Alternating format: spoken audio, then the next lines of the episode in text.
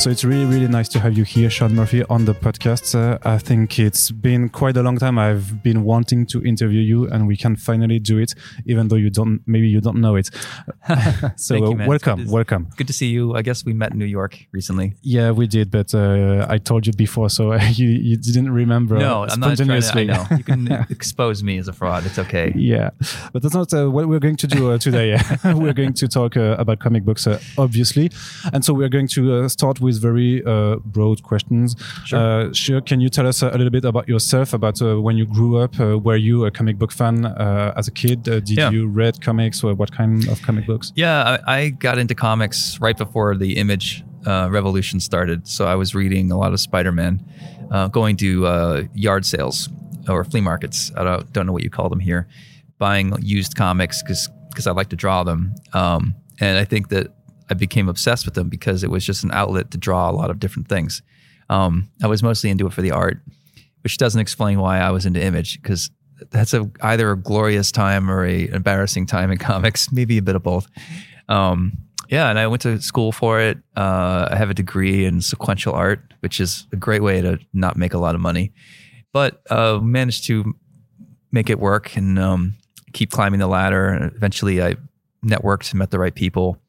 In the last, I'd say 10 years is when my career really went up a level. When I started working with Grant Morrison, Scott Snyder, Rick Remender, really lucky to be on books that sold pretty well and people that made a mark with people.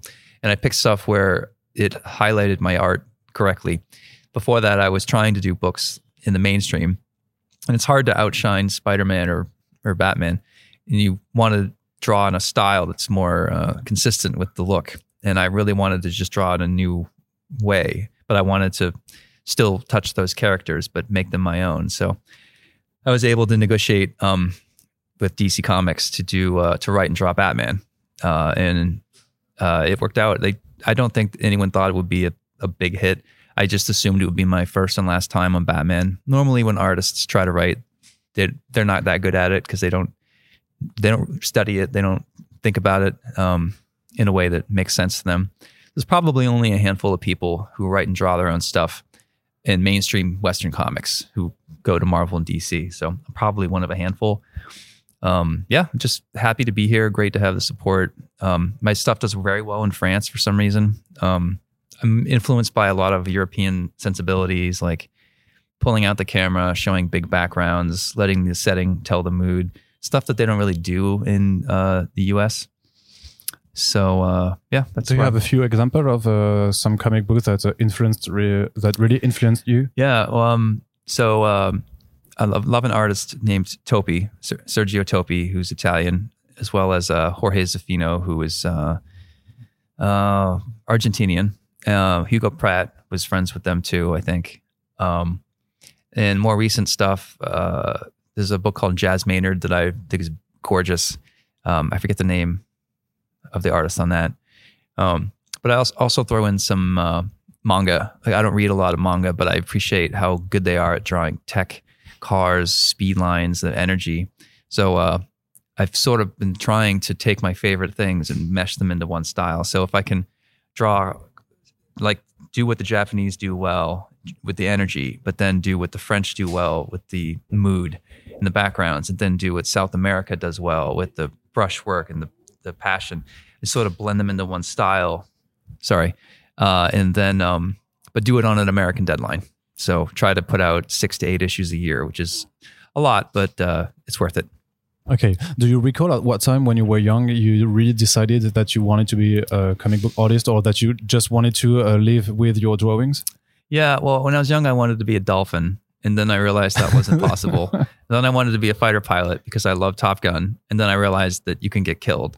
And I knew I wanted to be some kind of artist. If it was storyboards or concept, I knew enough to go to art school. And then I started to zero in on it when, I realized that being a professional comic book artist was a thing. It's a high risk, not a lot of people make it, but I kept plugging along and trying to get more work and move up. So it just ended up working out. But there's a few times where I was ready to quit. Because I think you started in video games, if I'm not wrong. Yeah, I did. some concept art for video games. Nothing really that big of a deal. It was mostly in between comic book gigs. I worked for Activision on a few things. Yeah, there was a point where I got offered to do concept art for Assassin's Creed. And I was like, oh man, I should say yes to this because it's going to pay. And then I got offered a book with Mark Millar. And I'm like, fuck, the classic, like, why can't these two things have happened at different times in the year? So I had to choose. And it hurt to say no to Assassin's Creed. But, you know, my heart's with comics, so I'm glad I made that decision. But I always think about maybe contacting Assassin's Creed 10 years later and be like, remember me? Can I draw some assassin stuff for you?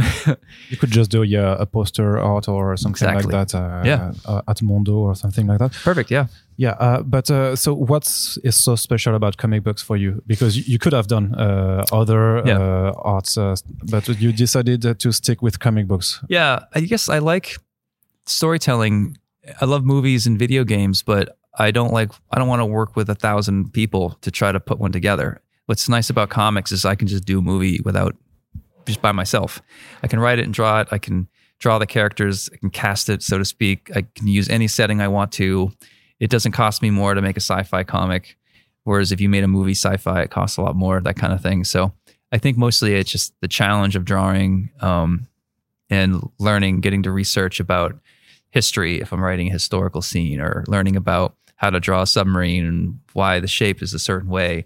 Little things like that kind of keep me occupied.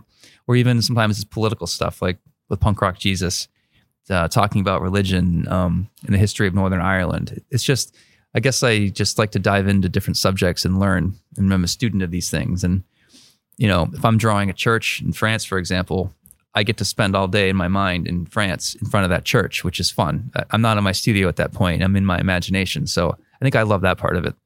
Okay. So you started by some gigs at Dark Horse, and then you started with already quite some big stuff, like at Vertigo, like Hellblazer, and then Barbarian Joe.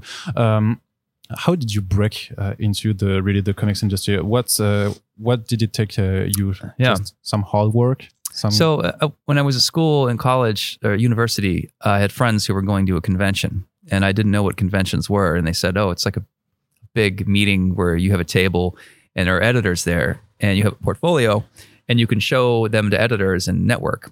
So my family has a good background in business. So when I understood that, I was like, oh, I get this. We go, we show art, we schmooze, we go to the bar, we make friends. And we do it again, just over and over again. And those people become your family in a way. And then it's just a matter of hanging on until someone has a gig that they can offer you. Oh, we need an artist for this because someone else got sick. Or can you do these pages? Can you do this cover? Little things like that. It's not enough to count on. It's hard to have a career because you don't know when the money is going to be coming in next. But when you're in your early 20s and you're living with roommates, you can take the risk. So yeah, eventually my plan was to, how do I get work, to how do I get consistent work? And then it was, how do I get projects I really want? And then it was, how do I get more money? And then how can I write and draw my own Batman? So it's just sort of trying to climb the ladder, you know, slowly but surely over the past 20 years. Moving from point to point to answer a question, another one. But how did you know that a project is something that really fits you? What's important? Yeah, the setting. So I've done projects that I don't think fit me very well. Like Joe the Barbarian was hard for me because the script was, I didn't have it all at once. I was getting incomplete scripts. And I'm not blaming anybody. It's just, that's just what happens in comics sometimes. So I did my best with the book, and I filled in the missing pieces in my head. And Joe worked out really well because it showcased my art and my just weird ideas. And that's what sort of led the book. It wasn't so much about what the writer was doing. It was, wow, this is very different, very European for what Americans are used to seeing. So that's sort of the first book to put me on the map. But if I could choose a book where a kid is having... delusional fantasy adventures, that's not necessarily something I would go to. I'm more into like noir or anything that you can draw a cool sports car, more traditional blockbuster type stuff. Yeah. But then I think about books like The Wake, which I did with Scott Snyder, and he said it's like the movie Aliens, but underwater. And I thought, for the perfect. First half. Yeah, I know, right? I didn't know it's going to change. Switches to another thing. So I'm like, great. I love the movie Aliens. I like drawing some underwater shit. This is perfect for me. And then I get issue 5, and it's like a different genre. And I go, wait, what is this? And now it's a fantasy. I'm like, oh, okay. And I did it. And it's not where my heart's at for the first part of it, not so much the second. But that's just what happens sometimes. And I was very lucky to have Scott offer me the script, and the book did well. I think we got an award. And picking with Tokyo Ghost with Rick Remender, that was supposed to be just a book about a samurai, and he and I came together and said, I think this needs something else. I mean, it needs a flying car or lasers, so it became more cyberpunk at that point, which changed the whole story. And it's nice to have, as an artist, you don't usually get to say what the script is, so to be able to influence it like that and have control was amazing. Even if there's some stuff that I don't like in some of these books, it's still a privilege to have that opportunity. And then moving on to writing my own stuff, I can write stuff that I only want to draw, you know? Yeah, because it really seems important to artists to be on projects in which they can draw what they actually just want to draw, what they can find pleasure. That's why there's always cars in your comic books, for example. Yeah. It's just a way to protect the art. You know, if I'm not... I did my best on some books in the past, but there's inevitably pages that I don't love, and I just have to work. With my own art, my own scripts, every page I generally want to draw. So it's a way to try 110%. That was the thing for me, was just writing. Like I was telling my friend, I consider myself like a B-level writer, but I try to be an A-level artist. So if I can turn a B-level script into an A-level comic by fooling people with art, then that's kind of what I'm trying to do. But when I hear real writers talk about plotting and structure and this and that, I'm not trained like them. They know more about it than I do. I do one book a year. They do 5. So yeah, but that's because they're not drawing their books. Right. That's fair. But it's hard for me to accept being called a writer, and it's not false modesty. Like I really do think this way. Maybe it's just something I have to get comfortable with over time. This is quite surprising coming from you, because you actually started also really early by writing your own books. Let's just talk about Punk Rock Jesus. Yeah. Which is quite a big hardcover now. Yeah. Can you tell us a little bit about the story behind that book? Because you said, I think in interviews or maybe in a post-face that you were scared of Sarah Pauline. That's when the idea of the book emerged. I had no idea it was about to get so much worse. Sarah Palin. You should have been more afraid. I know. Yeah, I'd take Sarah now, I guess. I don't know. I'm sorry. I'm speaking about Trump, not about Biden. So the first book I wrote and drew was called Off-Road when I was 23. And I just did it because I wasn't getting any offers. So I thought I would just try to provide a script for myself.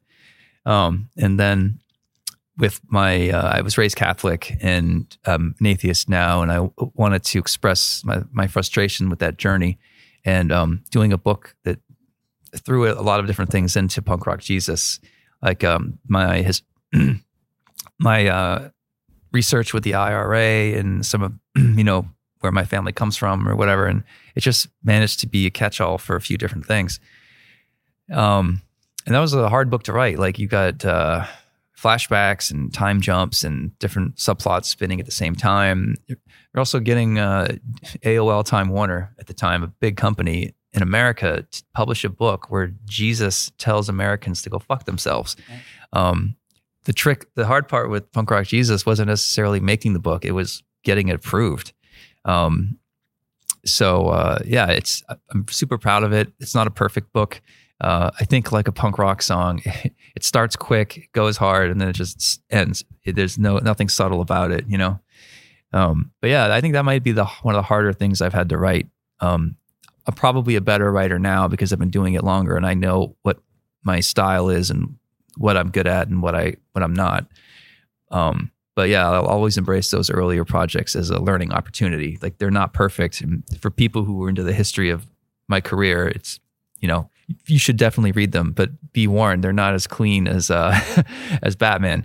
And maybe that's what people like about it. Sometimes people like Punk Rock Jesus a lot more than Batman because it's not polished, which I understand. That's why people like punk, But it is something that you're really conscious about, that you're being more polished in your scripts, maybe, that maybe you don't want to go like into the battlefield about your ideas, right, and stuff like you did with Punk Rock Jesus? Yeah. It's not that I'm willing to upset people and use the art to experiment, even if it annoys certain readers. I'm still willing to do that. But you know, after Donald Trump, a lot of comics started doing that too, and being very obvious about their politics. And I'm not sure a lot of them were done well. It's just venting. It's just getting it out of your system. And now that I'm older, I know that there's a benefit to being subtle about it. So I can still talk about things that are important to me in Batman, but I can talk about guns by having this character say a few things, or I can talk about politics or social media and frame it around Batman, but it doesn't take over the story. It's there if you're looking, but it's not the point. And I'm not trying to force anyone into my politics like I was when I was younger, maybe, you know? But I think just part of it's just getting older and wanting to be more even-handed and trying to win people with a rose instead of a hammer. Okay, so really, Punk Rock Jesus is the book that really put the spotlight on you in France, because it was also when Urban Comics started to be on the market, and afterwards we could follow you on The Wake, on Tokyo Ghost, yep, and then also Chrononauts. How were you deciding what were the projects that you would want to go, and why did you go to the creator-owned like that? Because you could have still continued to do stuff at DC Comics like you would do later, but at this time it really seemed that you had an exodus of writers and artists from the mainstream industry to Image Comics mainly. So what made you take that decision? Yeah. I think I try to subscribe to the idea of doing one for them and one for you. So I don't know if it was Clint Eastwood or someone who said this, but he'll do the big sellout blockbuster movie, the Michael Bay movie that makes money. And then you do your art project on the side and you keep switching back and forth. So you can still keep your edge and be an artiste, but you also can put something together that can pay the bills. And I'm very aware of doing that. So if I spend too much time with, you know, blockbuster Batman, then I feel the need to do something more, more creative, more independent. Sometimes the independent stuff sells just as well as Batman. Like Tokyo Ghost did very well. Chrononauts did okay. The Wake, I'm not really sure, but even some of those independent projects I mentioned, The Wake was still at Vertigo, which is DC. So you're still working for a corporation. It's not really creator owned. No, it's not. I mean, it feels like it. And emotionally, it sort of is, but legally, it's not.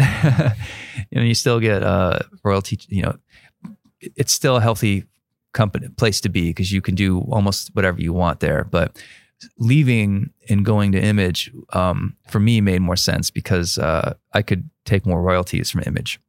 If we had done The Wake at Image, we might have actually made more money. But you know, it's okay. At the time, that wasn't clear. Scott had a good relationship with DC. They're friends of mine, so we happily decided to stay. But after that, I said, I really want to go to Image. I want to try to do an Image book. I want to learn about why Image is different. And when I ran into Rick Remender, he knew a lot about that stuff, and I knew I could learn from him how to make an Image book, how to self-promote. You know, and I found it was more profitable than working for Vertigo. And it's nothing against the DC. That's just how their business is set up. It's okay, you know? And now I'm working to start a new imprint with, we haven't announced it yet. Yeah. But yeah, Zorro and it's already known that you didn't give us a name, but it's known that you're going to do your own label. Right. So I have my own label and I can put stuff under my own umbrella. We can use Kickstarter to fund Zorro, for example, and then we'll use Whatnot in these online platforms to sell copies of the special copies, so you can further fund the book that way, and then you can still take Zorro and put it through the traditional direct market. So then you can sell it to Europe. So you're taking one book and making money on it 4 times. And there's nothing new about this system. It's just doing in reverse what comics usually does. Usually comics starts with the floppies, then they go collected edition, and then they go special expensive collected edition. We're starting with that last one first to fund the project. So there's a lot of talk about where comics is headed and how we're going to adjust digital strategy, whatever that is. I don't know the answers to that, but this is definitely a new system that I've wanted to try. And we sort of proved that it works with plot holes. Yeah. And now with Zorro, we can bring more attention to it. And then once I have my imprint set up, I can go to my friends and say, here's a new way to make comics that's competitive with Image. I'm not making any money on it. It's just helpful. If I can help my friends out, then great, you know, because I just like having more options than just going to Image. Mm-hmm.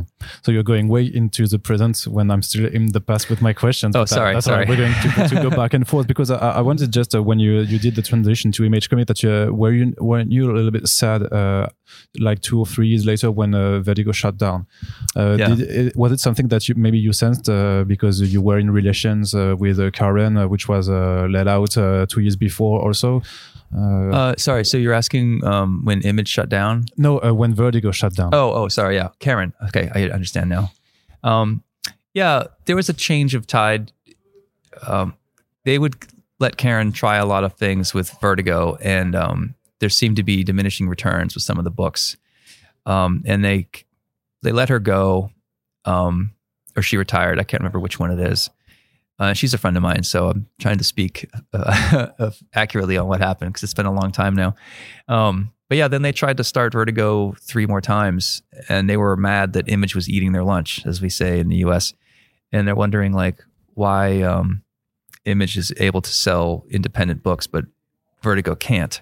And I told DC, listen, it's sorry, it's about money. I mean, I'm doing the same work and getting paid more. I mean, when Batman sells in France, I don't make any money on that.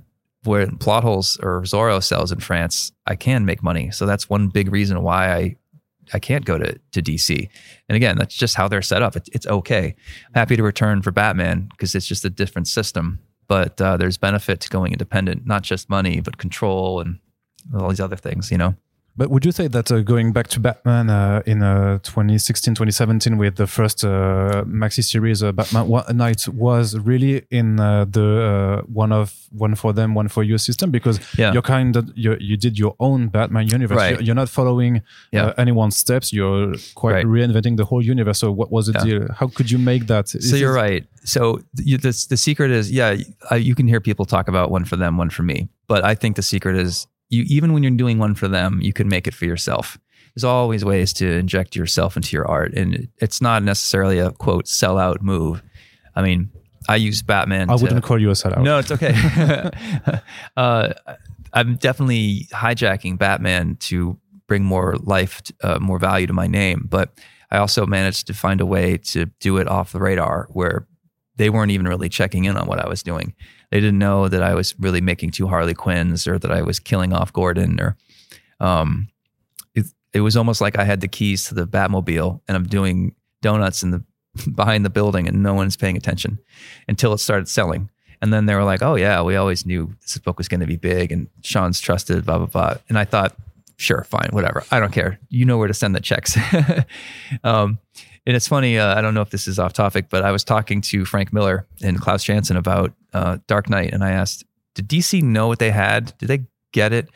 And I get different answers. So Klaus, who's more angry these days, said they had no idea what they had.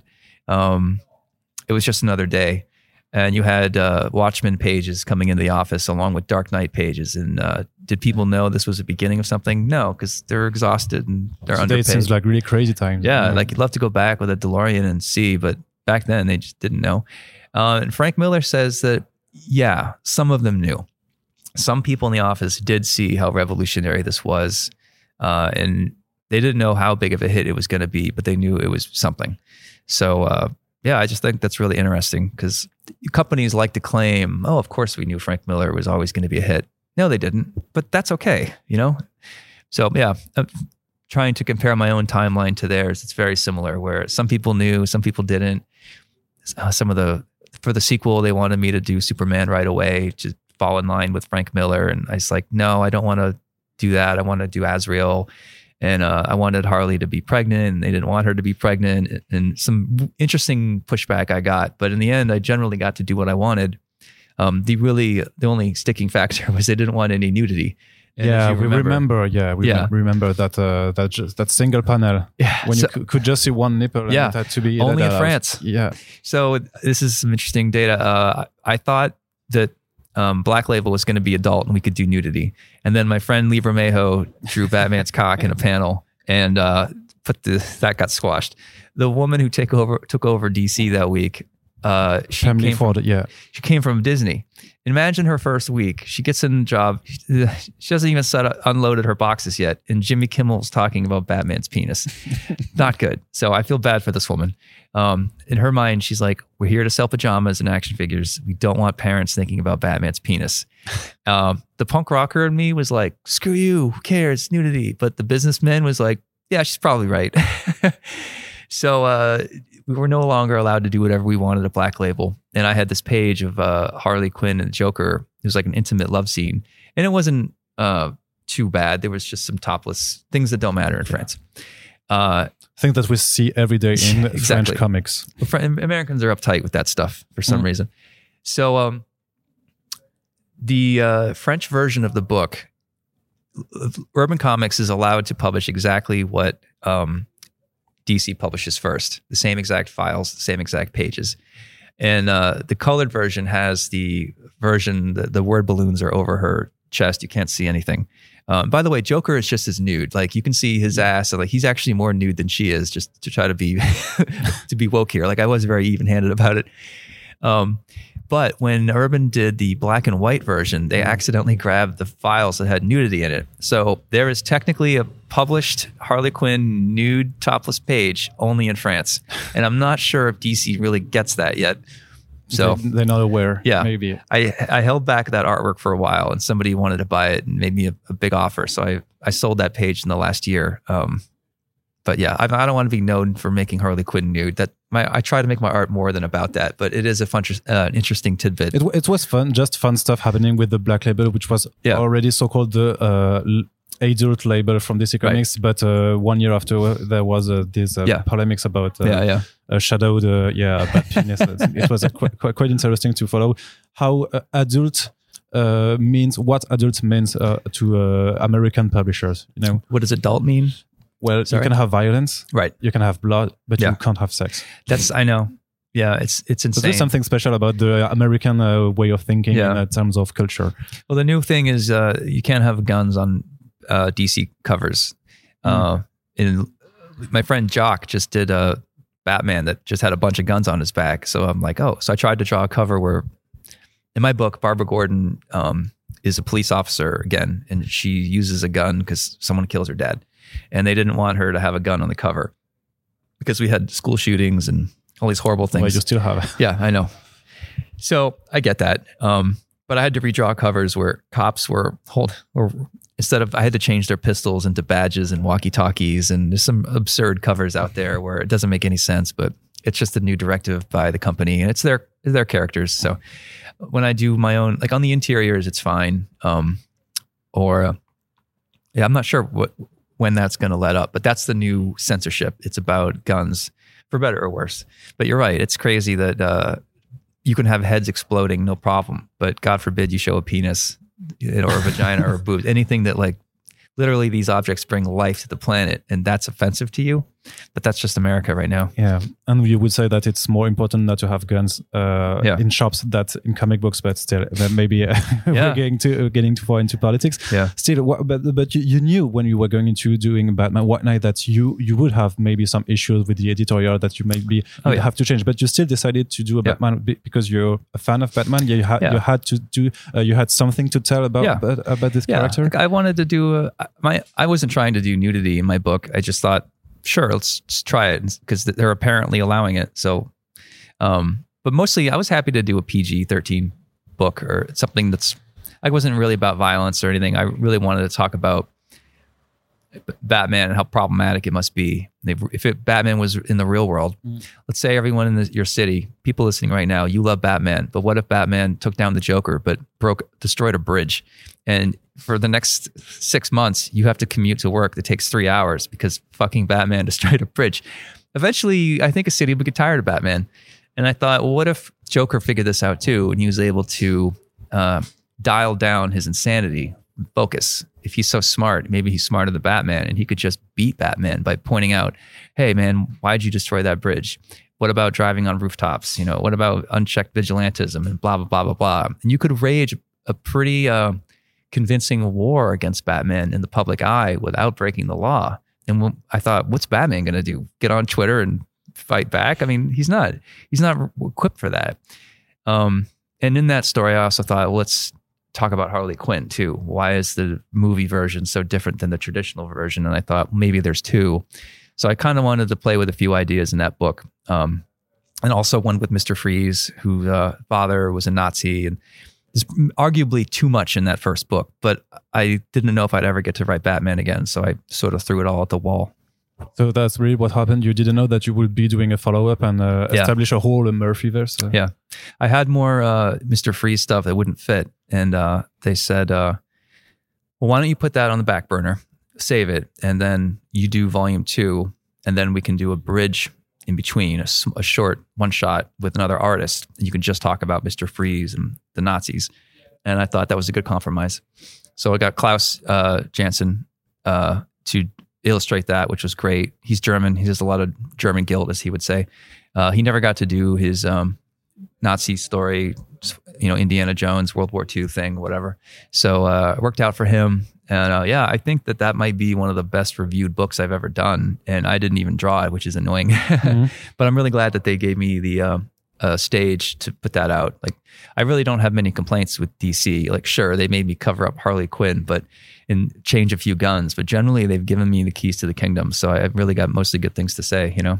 Yeah. But you were being a little bit political in the first half of Batman White Knight, because you were really asking about what if Batman is the problem to us? What if a vigilante cannot be the solution to the criminality's problem? Yeah. And then in the end, you still have a more traditional mainstream fight between Batman and supervillain. Yeah. And I know, because I was also in that case, that some criticized that you wouldn't go to the point of the initial ideas.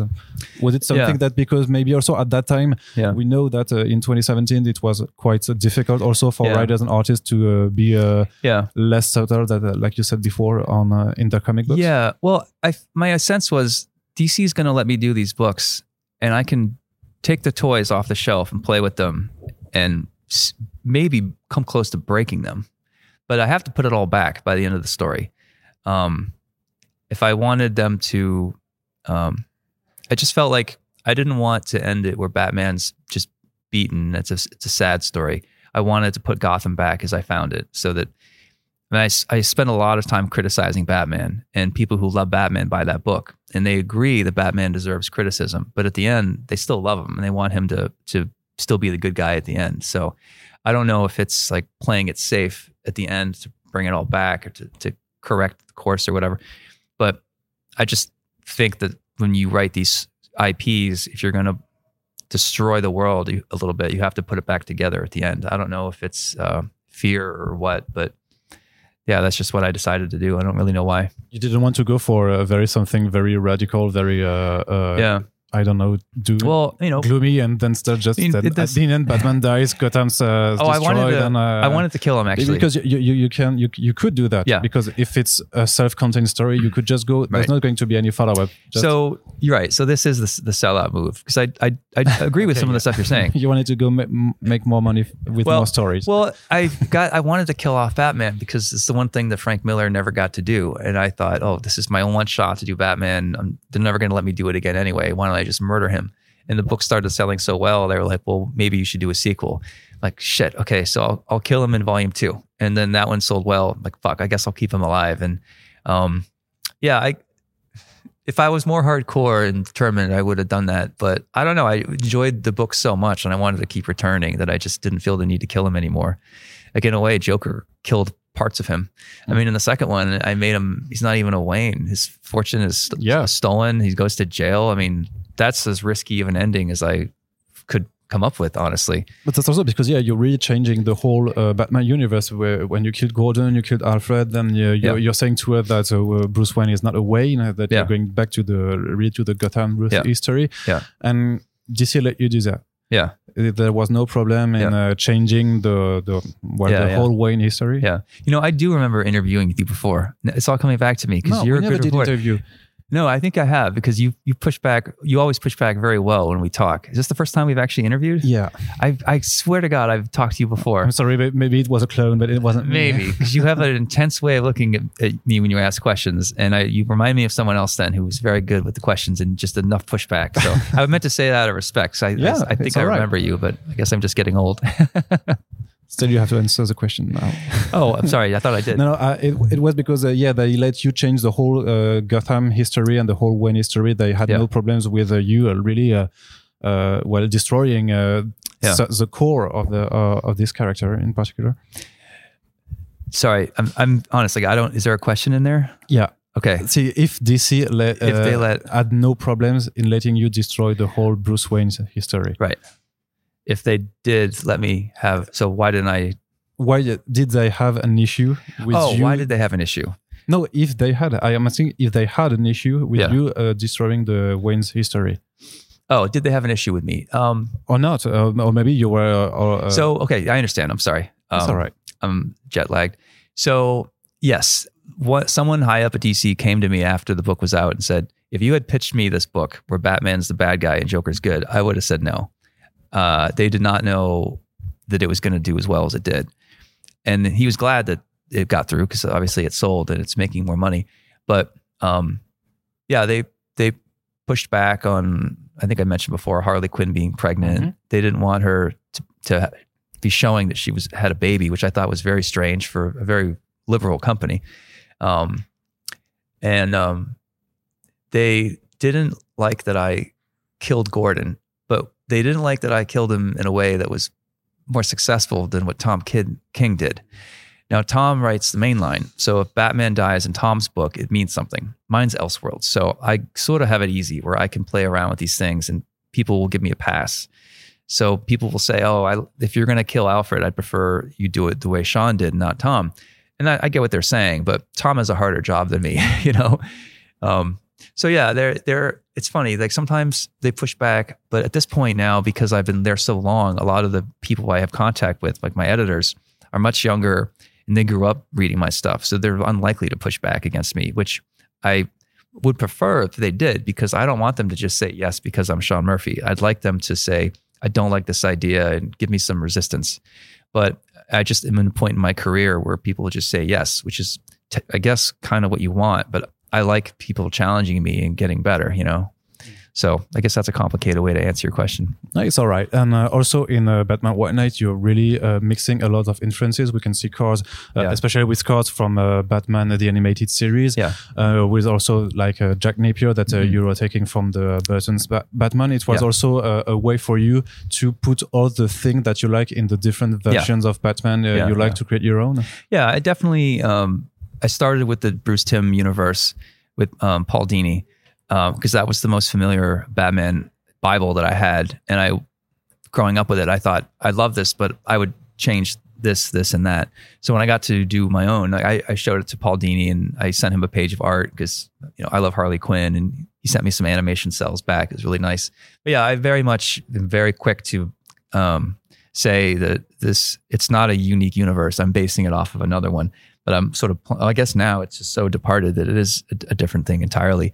But at the beginning, my thought was, what if Batman, the animated series, kept going? And what if it was more adult? And what would I like to see how it would evolve? So yeah, all the villains are generally drawn in the same way, the same character designs as the series. I don't use many characters that aren't in the animated series. And if I can throw in Michael Keaton references, like it's very clear where my head's at. Like I'm just sort of mixing the best of the movies. I have not read as many Batman comics as I should before I prepared, but I had friends around me who could help inform the script and fix what I was missing. So my friends will give me shit and they'll say, I don't know how you've managed to like conquer Batman, have your own universe when you barely read any Batman comics. And yeah, I mean, some of the criticism is I'm just too reliant on the movies, which is totally fine. But so maybe you did some researches also. You didn't read the comic books, but maybe you just had like a bank of images from movies, comics, video games. Yeah. With Azrael, I read a lot just to see like, I love this character design. Give me the best Azrael story. Yeah, I wanted to know why you did.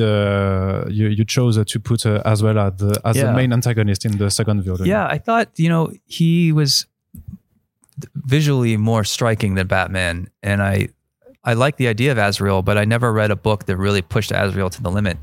And I thought maybe there was a way. Even Nightfall. Yeah, I read Nightfall. I liked it, but I thought it could have done more.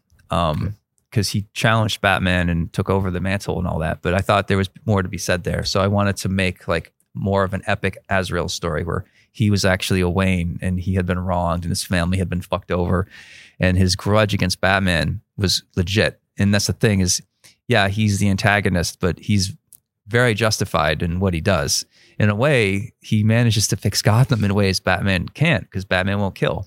And I'm not condoning, murdering criminals or whatever, but in my book, there's a lot of people in the Gotham who feel like Azrael saved Gotham, not Batman. So that was a lot of fun to play with that stuff. DC originally wanted him to be younger than Batman because he'd be like a young threat or whatever. But I just saw him as older and bigger than Batman and just more intense. And when you don't have the same view on a character than DC has, are you discussing with an editor to set the thing straight and in what you can do and cannot? Or how does it work? Yeah, they'll say... we like this, but we think that Azrael should be younger. We think that Harley Quinn should not be pregnant, or maybe she already gave birth between volumes 1 and volume 2. They didn't want to see her pregnant, which again, I thought was sort of offensive.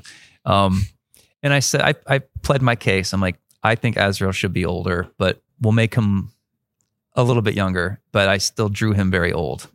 And then with Harley, I said, guys, having her pregnant, it means something, and Batman's going to deliver her babies. Like, I can't not draw pregnant Harley Quinn. And some of you are parents. Like, I don't get what this resistance is. Are you afraid they're going to make pregnant Harley action figures? I don't know. It's so weird.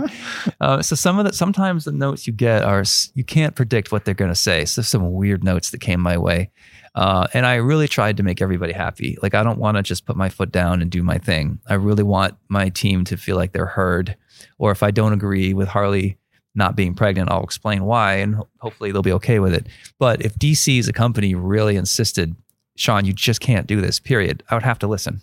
Yeah, but it seems like even though your trilogy is called Batman something White Knight, Harley Quinn seems to be the masterpiece of the whole history. Yeah. And you even did a spin-off just about her. Yeah. So why is she so important to you as a character? Yeah, so that's the thing. At the end, you reveal that she is the White Knight. That's the trick is when I write these now, I have to figure out what the White Knight actually means. And ironically, that phrase is so problematic now with Me Too and Men White Knighting. So in hindsight, I'd go back and call it something else, but it's too late to change. You could tell also that you just wanted to do something like the opposite of the Dark Knight, of Miller's Dark Knight. Dark Knight, and I thought Light Knight didn't sound right. And then White Knight, like, okay. And there is some White Knighting that happens. Is Joker's trying to represent the underprivileged black people in Gotham. So it made sense for the first volume, but everyone I do now, it's like, all right, how does the White Knight make sense this time? Yeah. And I think it changes. Like the second one, the curse of the White Knight. The White Knight is, Azrael is literally a knight, and the curse of the legacy of the Waynes. It's not really about Harley as much, but without her help, Batman would not have been able to succeed in that story.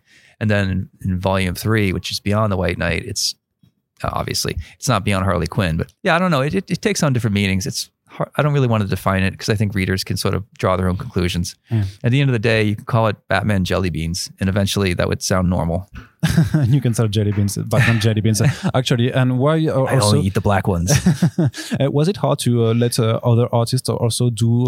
So the Klaus Johnson with the Mr. Freeze, but also Simone Dimo for Red Hood, and Matteo Scalera on the Harley Quinn. Yeah. So hiring artists is a new skill set, and I wasn't.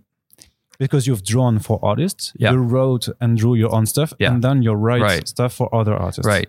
So Matteo and Klaus were the most successful because they're both really talented. They've been doing it a long time. Matteo and I sort of have a similar drawing style sometimes, and we're very close friends too. So he knows what's in my head. So that was a gift. I would love to have kept him busy, but obviously he's in high demand. There was one panel where my wife wrote him, there's a scene where a character is eating pudding because that's why Harley Quinn calls Joker pudding. And she wanted to do an inside joke, like a romantic comedy. And Matteo didn't draw pudding. He drew Sunday. And in Italy, I don't think they have pudding and it was this big splashy panel, and having him redraw the pudding, like my wife was like, I think it needs to be redrawn. I'm like, Colleen, he's 99% effective on it. Just fuck it. Who cares? It's pudding that looks like Sunday. Like, trust me, you have no idea how much of a gift Matteo is. If he wants to draw pudding like a Sunday, just let it go. And my rule now is if I work with an artist like that, I'm happy to take B+ work. If they get most of the things correct, if they get 90% right, I think you're doing all right. Every now and then everyone drops the ball. I drop the ball on my own script sometimes. It's okay. But it's harder to find talent now that actually knows how to do storytelling, because DC and Marvel keep farming out from Instagram. So you're hiring artists that have a lot of followers and they think that this is going to sell a lot of books, but that just doesn't happen. And even though they can draw a pinup of Power Rangers, it doesn't mean they actually know how to tell a story. So I'm very cautious about hiring Instagram artists now. I'm tending to look back in time to, like, Walt Simonson still wants work. Klaus Janson again, like, these guys and girls who worked in the 80s and 90s who aren't popular anymore, I almost rather work with them than take a chance on someone new, you know? And it seems that it has quite changes from your time being a debuting artist when you had to go to conventions. Now there was no internet or social medias like there are now. So it's also changed a lot of the ways of how the industry works. Yeah, you're right. Absolutely. And I understand if I was an editor and I was underpaid and overworked and I needed to find artists, I just go to a website and scroll through and hope for the best. Like, I get why it happens that way. But on my end, I can tell when an artist is new and they don't understand storytelling. And which is really different from just drawing. Yeah, like making moments work and clarity. And can you follow the story without the word balloons? Yeah, there's a lot of weird skills that go into this bizarre industry. So Beyond the White Knight doesn't seem to be the end of the Murphyverse at all, but still you got into the whole Beyond universe. Were you a fan of the TV show, or was it something that's really like, because you could have done more White Knight stories before getting to an older Bruce Wayne and the whole Terry McGinnis and the cyberpunk Neo Gotham setting. Yeah, I mean, you're right. Or maybe you're just tired of the White Knight universe and you wanted to go to the end already? Yeah, it just felt natural to skip ahead to Terry. But I left a lot. I could have done a lot of books where Batman was still mostly Batman. But at the end, when Bruce was exposed, I don't know how I would have had him be Batman in a normal way when everyone knows. But that would be its own interesting story. But you're right. I chose to skip ahead like 12 years. By doing that, I skipped a lot of possible stories, but I also only have the bandwidth personally to do one of these books every 2 years. So I've spent 6 years doing more than that, doing Batman. So like I'd rather move on to other books at some point. So I'm okay skipping ahead and aging him out. But there's a loophole, because if he's working with Superman in the next volume, and if he somehow gets zapped with Superman's powers or absorbed, whatever, like, you can find creative ways to de-age Bruce Wayne. It's a little gimmicky, comic booky, but there's always ways to justify it, you know? And what's interesting also in Beyond the White Knight, that you completely changed the history of the Robins between Jason Todd and Dick Grayson. By mistake, yeah. By mistake? Yeah, in volume one, I fucked up and I drew a cemetery, and there's a gravestones there. And you see Jason Todd's name. In my head, I'm like, oh yeah, Jason died. It would be cool if he was buried here. And then I had Dick say, oh yeah, he was Robin before me. And in my mind, I didn't quite realize how much of a mistake that was. I just thought Robins existed all at once or something. It's dumb. This is my biggest embarrassment, honestly, is I did all the research I could, but this one slipped by me.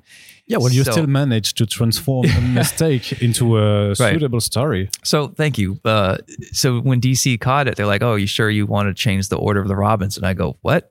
And they pointed out, and I said, just leave it, whatever. I'm not going to write Batman again after this, so who cares?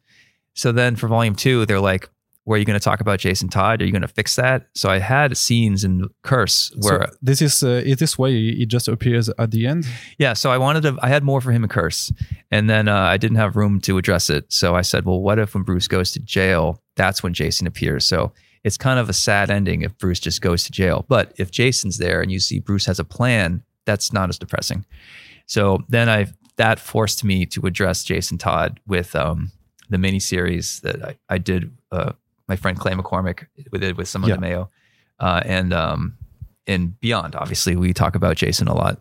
Yeah. So I spent 6 years fixing that mistake, and I honestly, if I could go back, I would have just changed it and not changed the orders, because I've been filling in this hole for 6 years now. But I'm glad that it seems to work for some people. And the whole book seems also to be discussing about Batman. Should Batman be alone or not? Should he have sidekicks or even a family? Yeah. And we've never seen a book that is so filled with so many characters. And even Jack or Joker is now a really good friend of Bruce. So in your mind, so really Bruce Wayne should not be alone? I don't know. I think he has a weird relationship. He knows he should be alone. He knows this is silly and dumb and dangerous, and you should not expose children. He knows that. But he also doesn't want to be alone. And it must be fun to be Batman. And how fun would it be to have a friend with you who thinks this is cool? Having batarangs and flying in vehicles and swinging off of buildings. A kid's going to love that.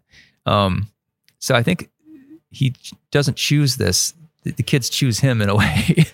And he gets caught up. And before he realizes it, they're wearing a costume. They call themselves Robin. And some of them are getting killed.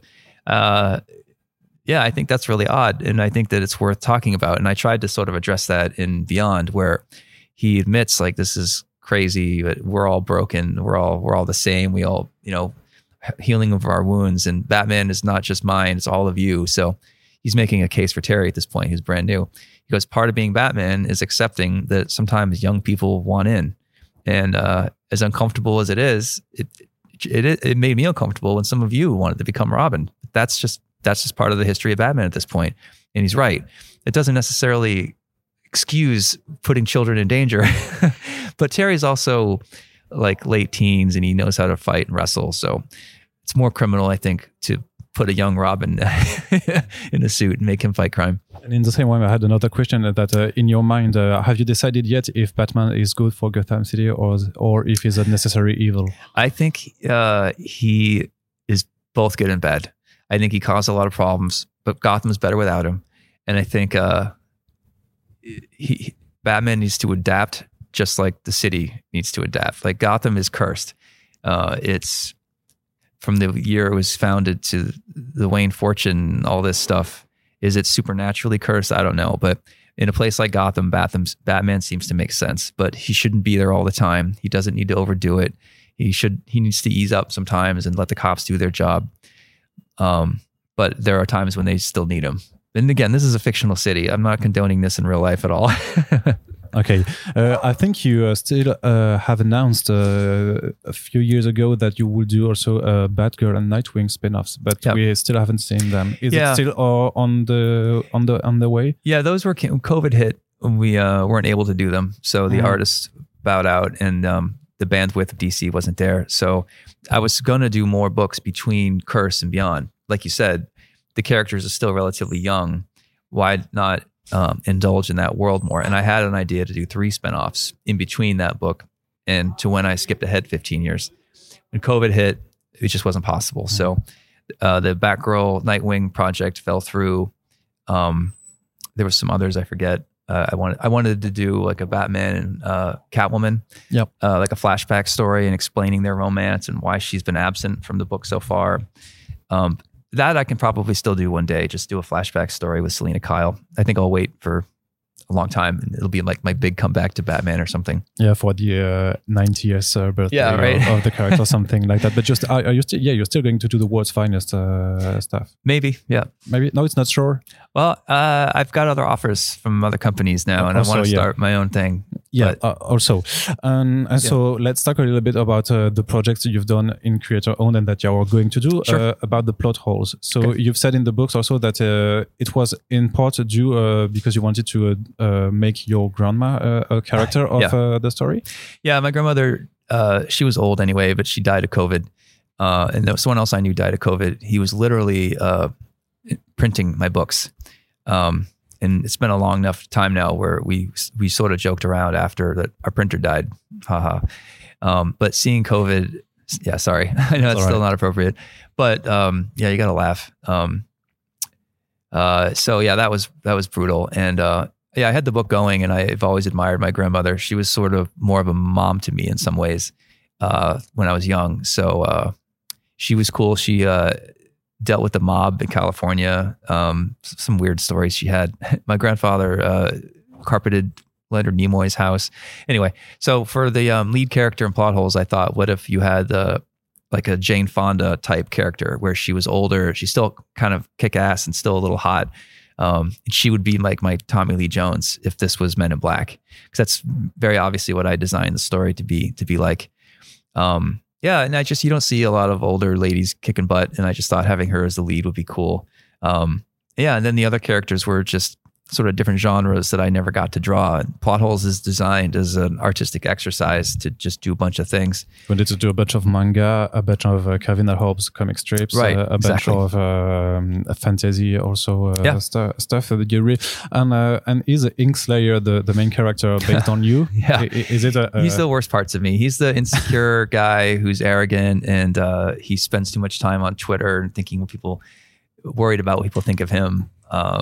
Like if I was not careful, I might have headed more down that path to be this thin-skinned, temperamental, whatever. But part of the point of sort of a journal entry in a way is, if you look at Off-Road as my first entry, and then Punk Rock Jesus is my 20s, Plot Holes is sort of in my 30s and 40s. Is the main character is a comic artist like me. He obviously looks like me. And when he finds out he's not real, he's just a fictional character. But the only way to survive is to join this team that jumps into different books to fix these books so that they can get published. So they're part of an AI program. So that it brings up interesting questions of what does it mean to be alive or real, which is very Philip K. Dick. And then the main character, who specializes in drawing heroic stories, he collapses when he's actually tasked to join a team of heroes.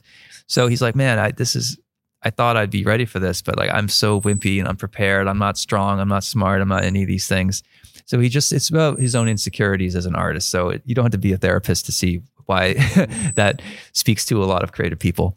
And for me anyway, he's definitely the worst parts of me, I think, visualized, but I tried to make him broad enough where a lot of artists would see themselves in him. And even if you're not into that, I thought, well, there's some manga in here and everyone's into that now, and there's some fantasy and whatever.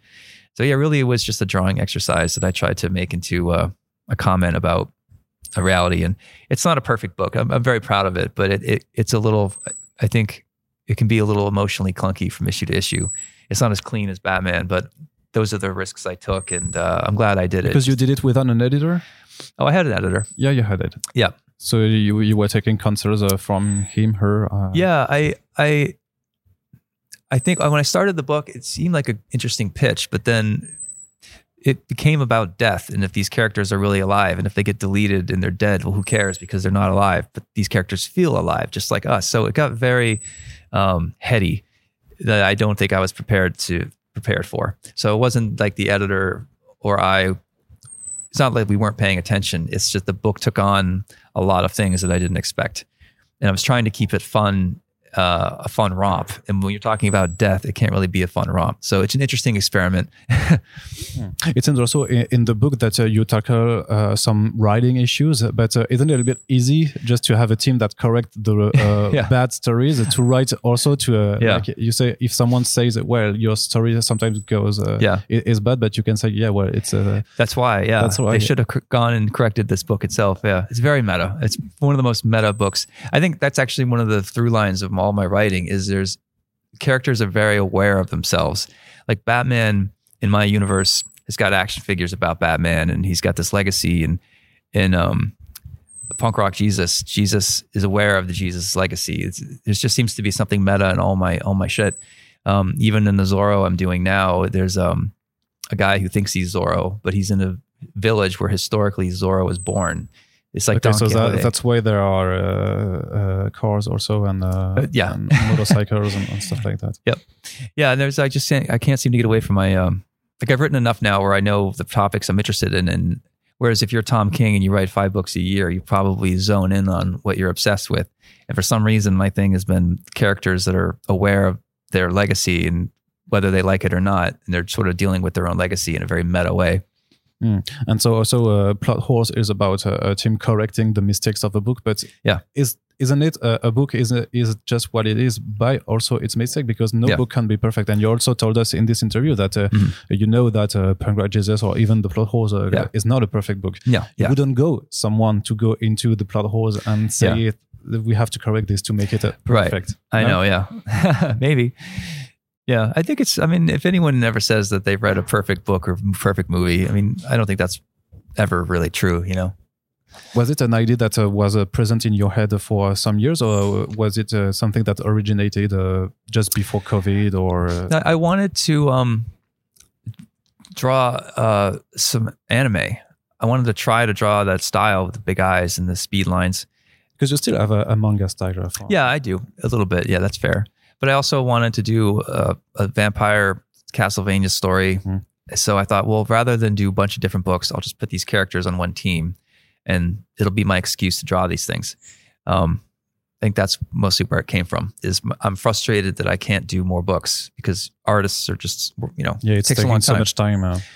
But because you're still working on paper, you're not working digitally, or are you? Yeah, still on paper. So that's maybe why it's taking so much time.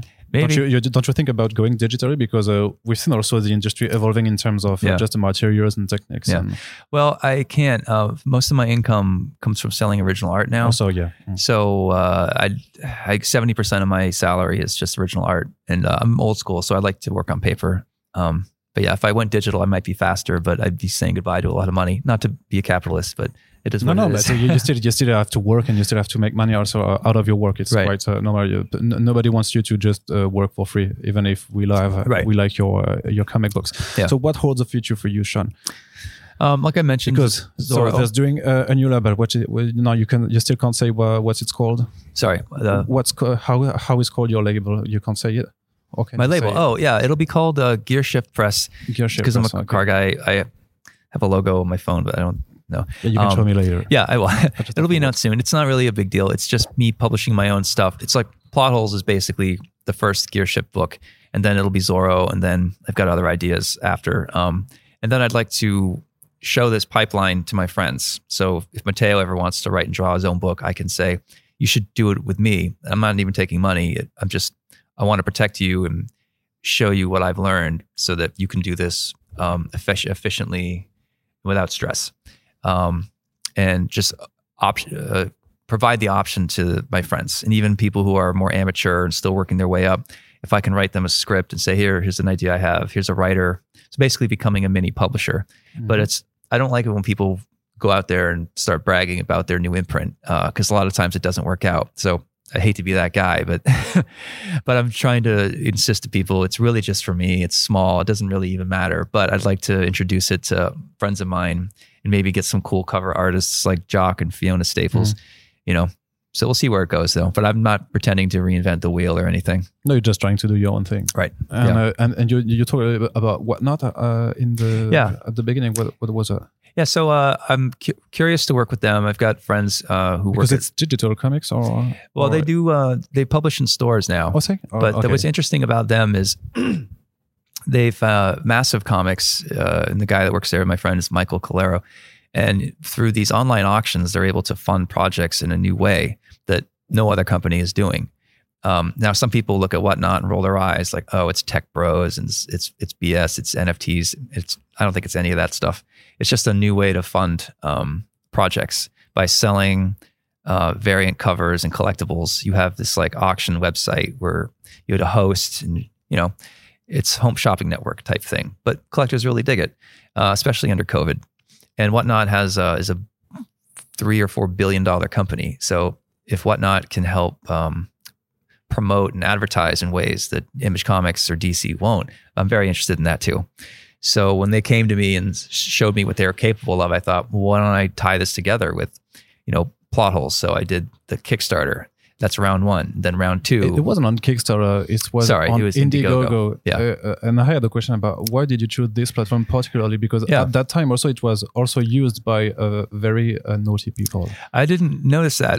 So to be honest, like I was friends with Doug Tunaple, who did Earthworm Jim. And I know Doug's Republican and we just really don't talk about politics. And he was sort of suggesting I try Indiegogo because he had these connections, like here's the printer, here's where you go. I wanted to print in the US. So I was like, all right, this is great. I'll just do Indiegogo. I've done Kickstarter before. I like it. I like both. And I didn't realize that Indiegogo in comics was a secret. It's where only the problematic Republicans went. Mm. I honestly didn't know. And even if you told me, I don't think I would have given a shit. There's plenty of, you know, liberals who use Indiegogo for their projects, but comics became tied to this Comicsgate movement or whatever you call. And I just think that's silly, honestly. I would happily use Indiegogo again because we still did really well. But Indiegogo, if someone changes their order, you have to refund them the money. There's this technical pain in the ass. Mm. Whereas with Kickstarter, you can change your order up until the last date. And then, so if I have to refund people, and I was refunding people for different reasons on Indiegogo, it just took a lot of extra effort. So Kickstarter is just easier for me to use. It's no political reason, but I know people wanted to dig into that and to suggest that I was a secret conservative or something like that. Stuff like that, yeah. Yeah. No, I have that problem. I'm very much a liberal. I mean, I did Punk Rock Jesus for Christ's sake, but I'm like an 8 out of 10 liberal, and there are friends of mine who are 9 out of 10 or 10 out of 10. They're really aggressive, and that's great.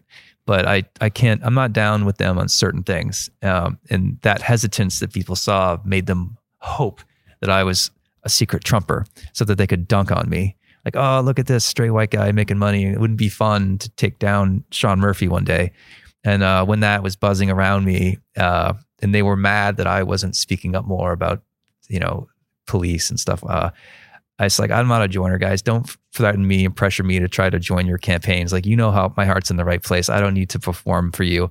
And that's when I decided to quit Twitter. It's just, I had too much to lose. I don't need people telling me that I'm not liberal enough. So, yeah. Okay. Thank you. And so what can you spill about the Zorro project? Yeah. So we're going to be launching the Kickstarter in October. Okay. It's going to be... for the New York Comic Con maybe, or? Yeah, well, San Diego will be announcing. I'm not going to be attending New York this year. Okay. We're going to launch the Kickstarter with the trades, and you know, I'm finished issue 1 now, so I'd like to start shipping them out right after the Kickstarter ends, so people don't have to wait. Mm-hmm. And then we'll use the Whatnot app to sell different variants. I've got like... I'm going to try to get Frank Miller and Mignola to do covers. Okay. Physical covers. Yeah. Yeah. Okay. Or digital. I don't care. Okay. But sell different versions of the book. Walt Simonson was interested. Klaus Janson, of course, Matteo, like my friends. Some of them might not. I haven't really asked them yet, but that's the plan. And then, so Urban's interested in publishing it. We haven't signed anything yet, but that's a no-brainer. Francois loves... of course. And actually Zorro, the writer of Zorro, actually came through St. Malo at some point. So there is an interesting tie from France to the legacy of Zorro, I believe. That's because you're still digging into the legacy of the character, or you're going also in terms of influences, like taking from the Alex Toth Zorros, or from the old Disney show. So there's the... Are you going to mash up everything like you did with Batman? What? That's fair. You're right. So yes, mashing up everything, but there's real history there's this guy from Ireland who went to Spain and then to South America and was imprisoned. And I forget his name, but he might be one of the inspirations for Zorro, which I'm not comfortable with because you're saying this great Mexican hero was actually a white guy. I don't love that, but history is history. So that's one explanation of where Zorro maybe came from. There's a few other Mexican bandits that, you know, were very chivalrous, like Robin Hood. So it's interesting to see, to dig into the actual history of Zorro. But then there's also the Disney stuff. There's Antonio Banderas. The Alex Toth speaks to me the most, obviously. But what I'm trying to do is put more Toth in my style because I think that he drew the best Zorro ever. But yeah, I'll actually be able to talk about some of the history of Zorro within the book itself because, again, my stuff's very meta. And, you know, there'll be a scene where this guy's a great Zorro collector and he has all the movie posters and the actual sword that Guy Davis used. And his adopted son has a emotional breakdown, and he convinces himself that he's actually Zorro. So there's a Don Quixote element to it as well. Okay, and are you already planning the stuff after that? Yeah. So Zorro will be done. The next book I'm putting together right now is not Batman. It might be way bigger than Batman, and I can't talk about it. Of course, you can't. Thank you very much, Sean Murphy, for having the time to discuss with you. I hope we meet again later. I respect how much you dig, and you're very aware of my books, and thank you very much for pushing against me. See you later.